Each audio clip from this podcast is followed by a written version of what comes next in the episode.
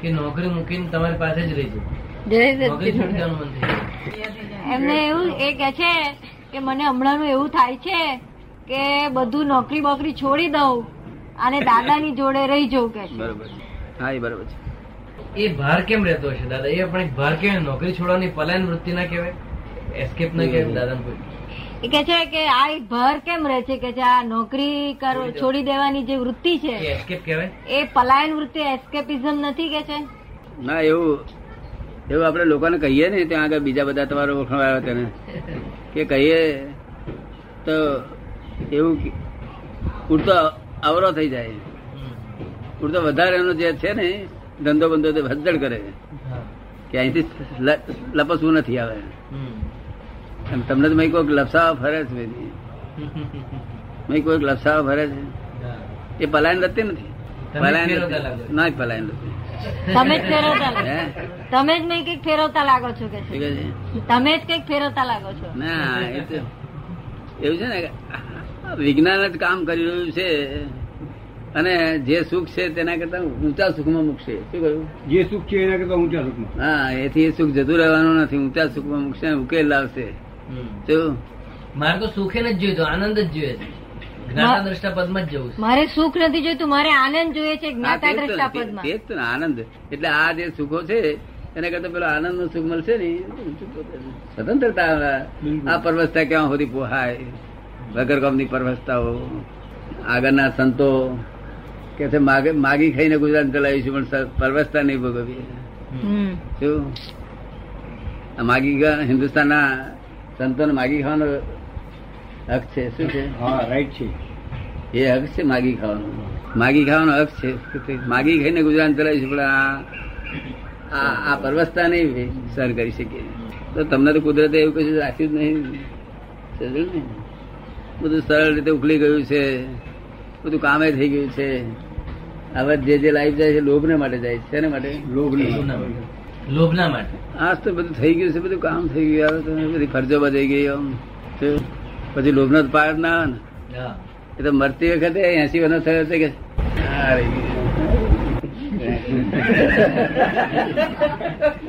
ગયું. પાર જ ના આવે આવે.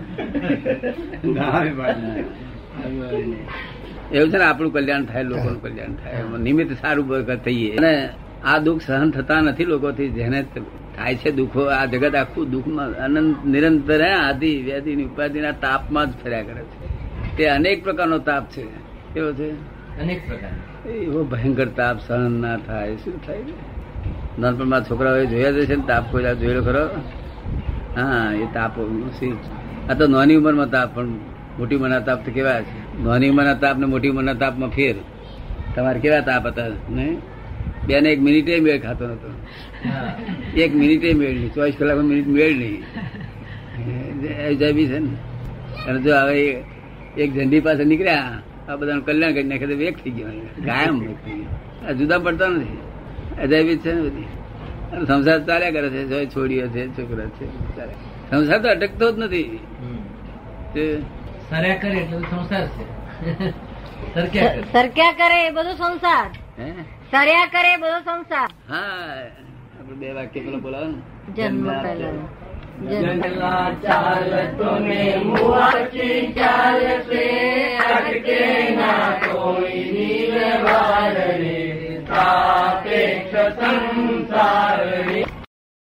કઈ પૂછવું કાચું છે? બોલો ને કઈ કઈ જે કઈ હરકત હોય તેનો હતો ને આપણે. એ તો ભાઈ આબરૂ જાય નહીં કોઈ કારણ કે આબરૂ કોઈને રહેલી જ નથી તો મનમાં માની બેઠો ભાઈ રહી છે. તમે એ લોકોનું ઇગોઇઝમ કર્યું. એવું ના બને કે મહાવીર જેમ એ લોકોના પણ કોઈ પૂર્વજન્મનું કઈ હોય? એ કે છે આપે કહ્યું ને કે લામાઓ છે તો બળીને બળીને મરી ગયા એ એમનું ઇગોઇઝમ હતું. હા. તો કે એમનું એવું મહાવીરની જેમ ના હોય કે પૂર્વ ભાવનું એમનું કઈ કર્મનું આ ફળ હોય એ હિસાબે સ્થિરતા રહી હોય. ખરી, એ સ્થિર કરેલું એ સ્થિર કરેલું પૂર્વનું હોય ને તે આપણે ખબર પડે. આ તો સંપૂર્ણ સ્થિર ઇગોઇઝમ સિવાય સંપૂર્ણ સ્થિર હોય નહીં. અને પેલું સ્થિર કરેલું તો કાચું હોય તે. અને બળવું પડેલું તો પૂરો ભાવ નહીં કરશે. એ તો ડેફિનેટલી ધારો કે આ આવે કહું છું એવું બને ખરું. બને ખરું. પણ સંપૂર્ણ સ્થિર ના થઈ શકે. ઇગોઇઝમ સંપૂર્ણ સ્થિર.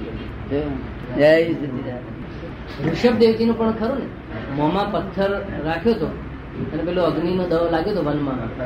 પછી કશું બોલ્યા નતો એને દાદા કેવી રીતે આ કેસરી વગર.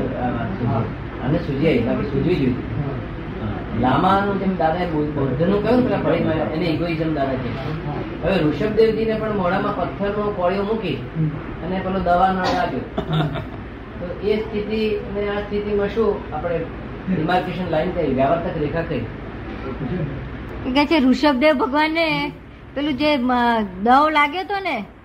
જંગલમાં. જંગલમાં દવ લાગ્યો તો તે વખતે એમણે મોઢામાં પથ્થર કોળિયો રાખ્યો. અને પછી કશું બોલ્યા વગર બળી ગયા અને કઈ બોલ્યા નહીં ને બોલ્યા વગર બળી ગયા ઋષભદેવની કથામાં આવે ઋષભદેવની કથામાં આવું આવ્યું કે છે. એને આપણે કઈ જાતની? કે આ- શું કર્યું? કયા ઋષભ આ ભાગવતમાં. ભાગવતમાં. હા, આવું લખ્યું છે. ભાગવતમાં એવું છે ભાગવતમાં એવું છે કે ઋષભદેવ જ્યારે એમનું મૃત્યુનું વર્ણન છે કે જંગલમાં દાવ લાગ્યો તો એમને મૌન વ્રત લીધેલું. એમણે મૌન વ્રત લીધેલું. એ સુધી કે પથ્થરનો કોળિયો મોઢામાં મૂક્યો હતો. પથ્થરનો કોળિયો મોઢામાં મૂક્યો. પથ્થરો પથ્થરો મોડા મૂક્યો. ના એટલે મોઢાથી બોલાય નહીં. અને પેલું દાવમાં બાળી ગયા. બોલ્યા વગર. બોલ્યા વગર ને મરી ગયા. તો કે આ શું કહેવાય? આ લામાઓની જેમ? એ કઈ જાતનું કહેવાય? એ હતું નિર્વાણ સ્થિતિ તેમની તો. પણ એ કેવી જુદી પાડવી કેવી કે છે એ વાત જ વાર્તા લાગે છે. આપણામાં શું કૃષ્ણ ભગવાન શું કે છે? અને લોકો એનો અર્થ શું કરે છે. એવું અર્થના ફેરફાર થઈ જાય છે. એટલે મૂળ ઘટના શું છે જાણવું. એટલે મૂળ શું? હકીકતમાં શું હતું કહે છે? એ જાણવું છે. ઋષભદેવજી આ બધું એક્ઝેગરેશન છે. શું છે? કશું આવું છે? શું એ દવ લાગ્યો હતો ને તેમાં આવું કશું બન્યું નથી. શું લવ લાગ્યો તે વાત ખરી. વગર સમજણનું છે. આ કૃષ્ણ ભગવાન કહે છે ને સર્વ ધર્માન કે છે. કે છે? આચાર્ય શું કે છે? વૈષ્ણવ ધર્મ સિવાય બીજા ધર્મ બધા છોડી દેવા જોઈએ. શું કે છે? અરે અહીં અર્થ લોકો જુદા કરે છે. કૃષ્ણ ભગવાન કહેવાનું જુદું. એ તો સ્વધર્મ. હે? સ્વ આત્મતત્વનો જ વાત માટે વાત. હા પણ સર્વ ધર્માન પરિચય કે છે. એની પાસે શું કહેવાનું બાબત છે? બહુ ઊંચી વસ્તુ છે. અને તું તારા સ્વધર્મ રે અરે બીજા સર્વ શું? સર્વ ધર્માન પરિચય જે તો કે સાહેબ શું કયા ગયા છો છોડી દઉં કે છે? શું. કે તું બધા પર ધર્મ પાડું છું. એક પર ધર્મ નહીં. બધા પર ધર્મ પાડું છું. બધા એટલે કેટલા? કેટલા? સ્વધર્મ બધા પાડ્યો નથી બધા જેટલા પરધર્મો છે આ જગતમાં એ બધા તું પાડું છું. શું કે છે સ્વધર્મ છે બધા ધર્મ પાડે. હે? તારે કે પણ સમજાવવાનું સાહેબ હું ક્યાં આવું પાડું છું? તારે કે છે કે ઇન્દ્રિયોના ધર્મ નોખા છે કે છે? શું કે છે? દેહના ધર્મ નોખા છે. આ દેહ છે એના પોતે પોતાના ધર્મ છે. કેવા છે?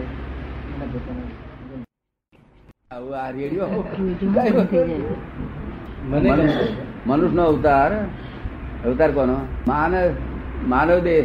અને તેમાં રેડિયો વાપરવાનો ટાઈમ મળે જ ને. મને તો બધા મળ્યો નથી. કારણ કે મિનિટ મિનિટ પણ ઊંધા રસ્તે નહીં જવા દેવા વાળો શું કહ્યું ઉપયોગ પૂર્વક બધી કરતી શું? ગમે તે ગમે તે ઉપયોગ, અજ્ઞાન ઉપયોગ હતો, પણ આવું તો નહીં. આ જંગલી છોકર વાત નહીં. તો આ તો હોતું છે ને અને બીજું લોકો મને પૂછે કે આપ કેમ બોલતા બોલતા બંધ થઈ ગયા? મેં તમને તમે મને રેડિયો માની બેઠા એટલે બંધ થઈ ગયો. આ રેડિયો નથી ગયું બરોબર ને? ટેપ રેકોર્ડર છે. હા આ તો છે. તમારા હિતનો હશે તો આ બોલશે. નહીં બોલે શું કહ્યું? અને રેડિયો બોલ્યા કરશે. તમે એ બંધા ખો બંધા ખો તોય પેલો બોલ્યા કરે. શું કહ્યું? આપણે કહ્યું ના કાકા બહુ થઈ ગયું બહુ થયું." તમે સમજતા નથી બેહો સારા મારા અરે હું રેડિયો બંધ કરો. રેડિયો હોય છે? આપણે કઈ કાકા બંધ કરો. ને મેં જોયું આવું. મેં કાકા હવે હે બહુ થઈ બહુ થઈ. નથી તું સમજતો તું બે એક વાર હું તને અંદર પડું. અરે ભાઈ આ થઈ, રેડિયો હારો ના કરતા બંધ કરી દે બંધ થઈ જાય હા મને ઓબ્લાઇઝ કરવાનું ગમે બધું. મારે ઘેરથી એક કામ કરવાનું કહ્યું હોય કે ભાઈ આ પોસ્ટકાર્ડ નાખ્યા જો. તો બધા આજુબાજુનું ઘરવાળાનું પુસ્તક હોય, તારે કશું ના કરવું હોય તો હું જઈ આવું છું આ પુસ્તક જે કઈ કામ થતું બીજું કઈ કામ થતું વીડિયો મંગાવ્યો તો લાયેલો કારણ કોકનો ધક્કો બચે ને એટલો એટલો ધક્કો બચે ને. મારા ધક્કા ભેગો ધક્કો થાય તો પણ ભાઈ આનંદ આવે મને એમાં. ઓબ્લાઇઝિંગ નહીં પૈસા પૈસા તો આપણી હોય તો આપીએ નહીં તો આપે મને એવું મન થાય ખરું પણ એમાં ઈગો સેન્સ રહે છે. હે? કોઈનું કામ કરી આપવાનું બહુ ગમે. હા. એમાં ઈગો સેન્સ જતી નથી. એમાં અહંકાર નો ભાગ રહે છે. એ તો- એવું છે ને. કે હવે રહ્યું જે પહેલા હતું ને, એ જ્ઞાન પહેલા છે તે આમાં અહંકાર વધતો હતો. હવે ફરજિયાત રહ્યું. શું થયું? ફરજિયાત. એનો એક ભાગ. સમજાય છે અને મેં આખી જિંદગી સુધી આ તમને જેવું ગમે છે ને, લોકોનું કરવાનું, એવું આખી જિંદગી ધંધો નથી કર્યો મેં. ધંધો ચાલ્યા કરે, પણ કોઈ પણ માણસ આવ્યું હોય ને મારા ધંધાની વાત બધા કશી કરી. નથી, હું તમને અહીંયા આવે એટલે મારે પૂછું કે એમ તારે શું ચાલે છે? કે શું નોકરી મારી જતી રહી. એટલે બસ હું મારી મારું મગજ નહીં કામ કર્યા કે શું કોને ચીજી તારું કામ થઈ જાય. એ તકલીફ હા. પછી કોઈને ધંધો કેમ ચાલતો નથી. ત્યાં કે પૈસા નહીં બહુ અડચણ છે. મેં મેં કામ કર્યા કર્યો અને આમાં કેવી પૈસા પ્રાપ્ત થાય? મારી પાસે ના હોય મેં કોકડી કેવી રીતે કોની પાસે અપાવડાવીએ ખેલી પાસે શું કરીએ? તમે ને? એટલે આખી જિંદગી આ જ કર્યું છે. ઘેર જે આવ્યો ને તેને આવું એનું એનું શું છે? એને શું અડચણ છે? એ પૂછપૂછ કરે મારી અડચણ મેં કોઈને કહી નથી. કારણ કે એટલે એટલી બધી મારી ખાતરી હતી. કે બે હાથ વાળા મનુષ્યો છે માટે એમને વિશેષ કામ આપવું નહીં. નહીં. શું કહ્યું? બે હાથ વાળા છે. હા. એમને વિશેષ કામ સોંપવું નહીં આપણે. કારણ કે છેવટે બધું કામ કરશે તો એ મન છેવટે ભિખારી છે. શું છે? ભિખારી. અને હું તો મનનો રાજા છું. મારી જાતને મને લાગે મનનો રાજા. તો કારણ કે સર્વ આત્મા મને સંતોષ થઈ જાય રહી રહી શકે તે દાડે અજ્ઞાનમાં સંતોષ. એટલે મને લાગે ને મને મન- મનનો તો છું. એટલે સાયન્સ સર્કલને કહી દીધેલું કે તમારે જે કામ હોય તો મારી પાસે કરાવી જવું તમારે મારું કામ કોઈએ કરવું નહીં. એની પાસે ઇગોઇઝમ નતો. કરવું નહીં એમ કહેવાનું. એ લોકોને ભય ના રહે મારા તરફ હું ગમે તે ટાઈમે જવું એમને એમ ના લાગે કશું કામ માટે આવ્યા એવું એક માણસ લાગેલું હું ગયો ને. એને એમ લાગેલું અત્યારે કશું આ વગર હાલ જ નહીં આ તે પેલા મોડું ઉતરી ગયું. બસો ત્રણસો માગશે શું થશે. એટલે હું સમજી ગયો કે આ તો લોકો દુરુપયોગ કરે છે. અને હું મારે જયા વગર ચાલવાનું નહીં. તો મેં કહ્યું તમારું કોઈ કામ મારે નથી એવું હોય. તમે નીડર રહેજો હું જયારે આવું ત્યારે એ વખતે એમને મુક્ત કરી નાખે હે? એમને મુક્ત કરી નાખે તમે? એમને મુક્ત કરે તમારે તમારે મુક્ત કરી ના તમારે મારું કામ જ્યારે જે- ટાઈમ આવવું તે ટાઈમે આવજો. રાત્રે અઢી વાગે પણ આવજો. તમને છૂટ છે તો. હા. અભય થાય? અભય ભાવ જ નહીં કોઈ. દુર્ભાવે નહીં સદભાવે નહીં. અભાવની આખી જે સ્થિતિ છે અભેદ. આ બધું જ્ઞાન નતું થયું ત્યાં સુધીના બધા. લક્ષણો બધા લક્ષણો. એને જ્ઞાન થયા પછી બધું ઉડી ગયું. પણ આવું કશું પેઠું નથી એટલું બહુ મને ઉત્તમ લાગેલી. કશું મને જો. આપણે તો હવે ડિસ્ચાર્જ મોહ શું. તારે મોહ કહેવાય ખરો કે આ શું મોહ ના કહેવાય? લગ્નમાં આવ્યો છે કેવો પટ્ટીઓ પાડીને આવ્યો છે? તો આપણે કહીએ કોઈ મોહ છે? પણ એ ડિસ્ચાર્જ મોહ છે કે શું કહ્યું. એટલે એનો દાદા એ સુખદ અર્થઘટન ના કર્યું હે? સુખદ હેપી ઇન્ટરપ્રિટેશન એટલે એ આપણે પોઝિટિવ ઇન્ટરપ્રિટેશન કરી લીધું એવું ના કહેવાય? હે? પોઝિટિવ ઇન્ટરપ્રિટેશન કરી લીધું એવું ના કહેવાય? ના એવી રીતે બીજું લેવાની વાત જ નથી ને. આપણે હવે આ જે મોહ રહ્યો છે ને તે ડિસ્ચાર્જ મોહ રહ્યો છે. ચાર્જ મોહ ક્યારે ચાર્જ ને મોહ ડિસ્ચાર્જ બે પ્રકારના મોહ. ચાર્જ મોહ ક્યારે ઉત્પન્ન થાય? કે પોતે કરતા થાય તો? કે હું કરું છું એવું જો આરોપણ કરવામાં આવે તો ચાર્જ થાય. એવું જો આરોપણ કરું છું તો? હે? મારે બોલવામાં તો નથી. મેં કર્યું કોઈ પૂછે કે આ કોણે કર્યું તારે? મેં કર્યું. ના એ તો કેવું પડે. તાર પેલો કહે છે કે અમે એવું બોલીએ છીએ મેં કર્યું. અને તમે બોલો છો. તમારામાં ભેદ છું કે તમે મેં કર્યું એમ કહો છો તેનું તેવું માનો છો અમે તેવું માનતા નથી કઈ અમે મેં કર્યું કહીએ છીએ પણ તેવું માનતા નથી. તમે તેવું માનો છો કેવું? તમે એમ માનો જ છો. અને કહો સમજો. જો. એ લોકો એવું માનતા નથી કે એ લોકો કરે કરી રહ્યા છે. આપણે મેં કર્યું એમ કહીએ છીએ છતાં પણ હું એવું માનતો બોલવા ખાતર બોલું છું. વ્યવહાર ખાતર. વ્યવહાર ખાતર. હા. અને તમે તો બોલો છો અને તેવું માનો છો. અહીં માન્યતા ના ડિસ્ચાર્જ મોહ છે. એટલે મોહ એનું ફળ આપીને ચાલુ બે પ્રકારના મોહ. એક ચાર્જ મોહ અને એક ડિસ્ચાર્જ ચાર્જ મોહ દ્રષ્ટિ મોહ છે. શું છે? દ્રષ્ટિ એટલે દ્રષ્ટિ જ ઊંધી છે. આપણે અહીંયા આગળથી અમદાવાદથી જે કોઈને આમ મહેસાણા તરફ જવું હોય તેને આણંદ સ્ટેશન એ બધા સ્ટેશન આવે ત્યાં નહીં સમજાય ને વિચાર માણસને. કે આણંદ સ્ટેશન સ્થિર થાય આપણે તો મહેસાણા જવું છે. આ તો દિશા ફેર થયેલું છે. શું કહ્યું? દિશાભેદ હવે એ દિશા ફેર થવું એનું નામ છે? તે રોંગ રોંગ દ્રષ્ટિ શું કહ્યું? રોંગ દ્રષ્ટિ હા, દિશા ફેર થયું એ દ્રષ્ટિ રોંગ. એટલે આ જગત ઉત્તર આને ઉત્તર માનીને આ બાજુ જ ચાલી રહ્યા છે? ખરેખર છે નહીં ઉત્તર? હા અને ભરૂચ આવે છે સ્ટેશન આવે છે. જો એમની પાસે નકશો છે નહીં. આધાર કશું છે નહીં. અને બસ ચાલ્યા જ કરે છે. હવે એટલે સ્પીડ વધારે તો સારું એ બાજુ કે ઘટાડે તો સારું? ઘટાડે તો સારું એમ કે. હે? ઘટાડે તો સારું એમ કે. હા આળસુ ભાવ આ બાજુ જાય છે ને. આળસુ ભાવ છે. શું કે છે? છે, આ એ જે થાય છે રે તે બધા ગામમાં પંદર બે મહિના પડી રહીશું કે છે. કારણ દિશા જ ખોટી છે એ બાજુ પ્રયાણ? એ પ્લેન કશું નકામું જશે બધું. ઊંધા વધારે ચાલે છે. અને શાસ્ત્રો નો આધાર મૂક્યા આ લોકોએ.